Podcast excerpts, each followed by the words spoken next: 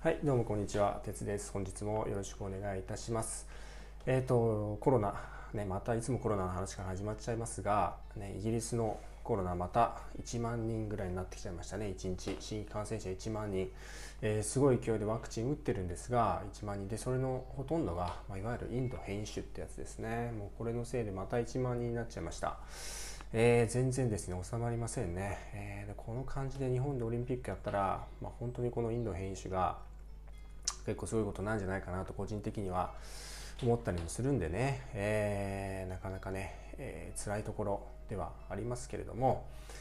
えーいかがお過ごしでしょうか、えーでですね、えー今日はあの、まあ、ACCA をねまだあ悩んでる方とかあちょっと始めたばっかりとかねこういう方に対して、えーまあ改めて、えー ACCA が IFAS をねよく学べる試験ですよということについてちょっとご説明をしようと思います。でね、えー会計の世界は基本的にはこの IFAS、ね、IFAS とも言いますが、えこれに向かって、えどんどんこう統合の方向に向かってるわけですよね。でこれが統合することによって、まあ、世界のいろんな財務諸表が会計基準の差がなく比べられることになるんで、まあ、投資がしやすくなったりとかねそういう壁がなくなってくるわけですどどんどんボーダレスになってグローバルに経済活動が行われるようになるので、えーそういうメリットがあるわけですね。なので日本のまあいわゆる大企業上場企業なんかも、まあ、ほとんどですね、まあ、IFAS を使って、えー決算をを作ってでそのイファースベースで、えー監査を受けているわけなんですよね。で、えー、と世界中のね、えー国もそうだしで世界中の人々も、まあ、このね IFAS の流れを知ってかこの IFAS ベースで、えー資格を取る ACCA というものを目指していってるわけなんでで日本人も日本の会社がね、えー IFAS ベースになってきているのに、えーまあ、日基準日本基準を学んだり US ギャップを学んだり、まあ、それはそれでねもちろんね、えーそういうお仕事に就く方にとっては非常に有用な知識ではありますがいわゆる普通の会社で IFAS ベースの会社の中で働くとかね IFAS ベースの会社にアドバイスする IFAS ベースの会社の監査をするとかっていう時にはやっぱり IFAS ベースで勉強したしかも IFAS ベースでねなんかの IFAS 検定とかっていうんじゃなくてちゃんと IFAS ベースでやっぱ会計士として幅広くある程度深みのある知識を持っておくべきなんじゃないかなと個人的には思うんですねそういう意味でちょっと ACCA ってね、えーまだまだあの日本ではあまあ発展途上というかね、えー認知度が広まりつつあるところなんですがえーもっと広まってですね、えーいただきたいなというのがあ本当に一個人としての思いなんですね。でじゃあこの IFAS なんですがこの ACCA でじゃあ本当にどう学んでいくの？っていうのをちょっとお話ししたいと思います。でまずあの ACCA 始めていくとね、えっとまあ、最初の科目があ、まあえっと、アプライドノレッジという3科目あるんですけどそのうちの一つにえファナンスファナンシャルアカウンティングという科目があるんですね。これまあ科目免除になってない方であれば、まあ、一番最初か2番目ぐらいに受ける試験になってくるんですね。でこれ合格率は75%ぐらいあって結構まあまあ受かるんですよね。でとはいえじゃあね、えー、と全然ね、えーなんだろう内容内容が薄っぺらいのかというとそんなことはなくて内容はあすごくね IFAS がぎっしりし、ま、詰まってるんですよね。で例えば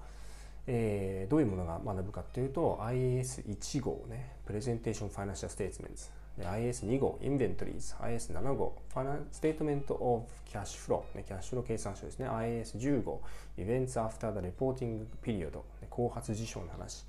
IS16 号、Property Plant and Equipment、ね、固定資産の話ですね、IS27 号、Separate Financial Statements、IAS28 号、 Investment in Associates, Joint Ventures ね、あの持ち分法とかの話ですね。 IAS37 号、Provisions, Contingent Liabilities and Contingent Asset ね、引き当て金とか偶発債務とかの話。 IAS38 号、Intangible Asset、無形固定資産ですね。で、IFRS3 号、 Business Combination。IS15 号、 Consolidated Financial Statement いわゆる連結決算ですね。で、IS15 号、 Revenue from Contract with customers ということで収益認識。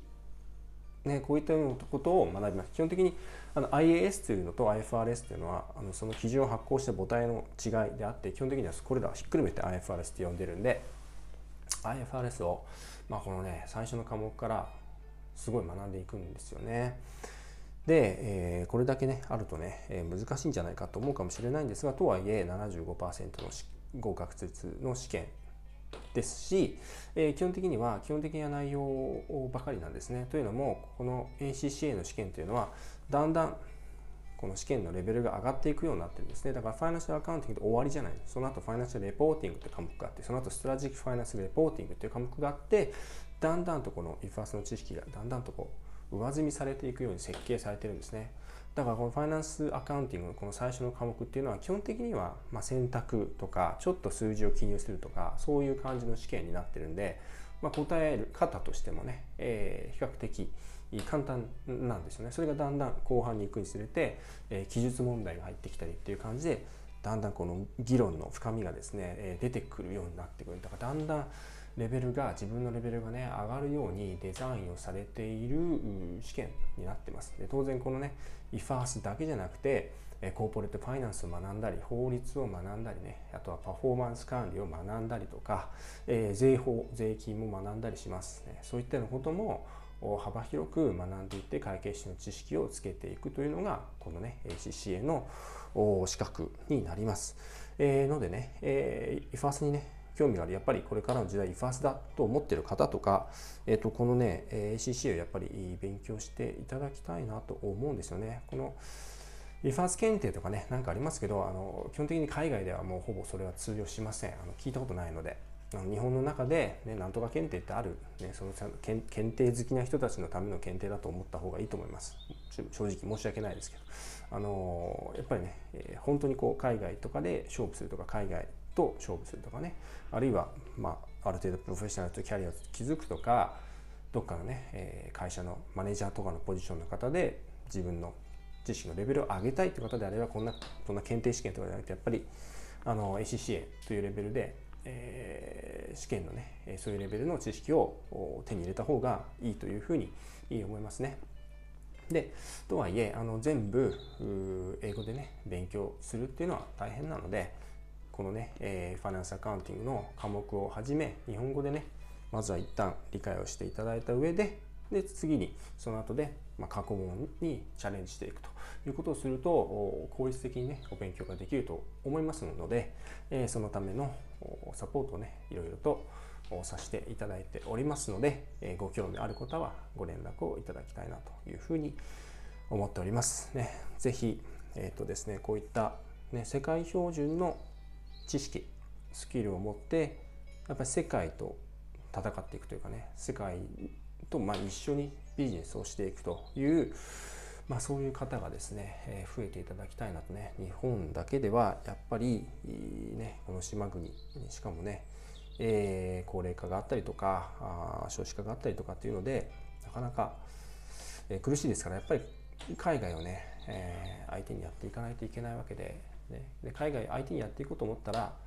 どの会社であっても会社じゃなくてもですねどっかのチャリティー団体であっても必ずこういうアカウンティングっていうのは必ず必要になってくるので、えー、そういうのを担う人たちに、ね、そういう方が増えていって、えー、これからの日本のために、えー、役に立っていっていただければなというふうに思います。えー、それではですね、えー、皆さんもコロナに気をつけて頑張ってください。ありがとうございました。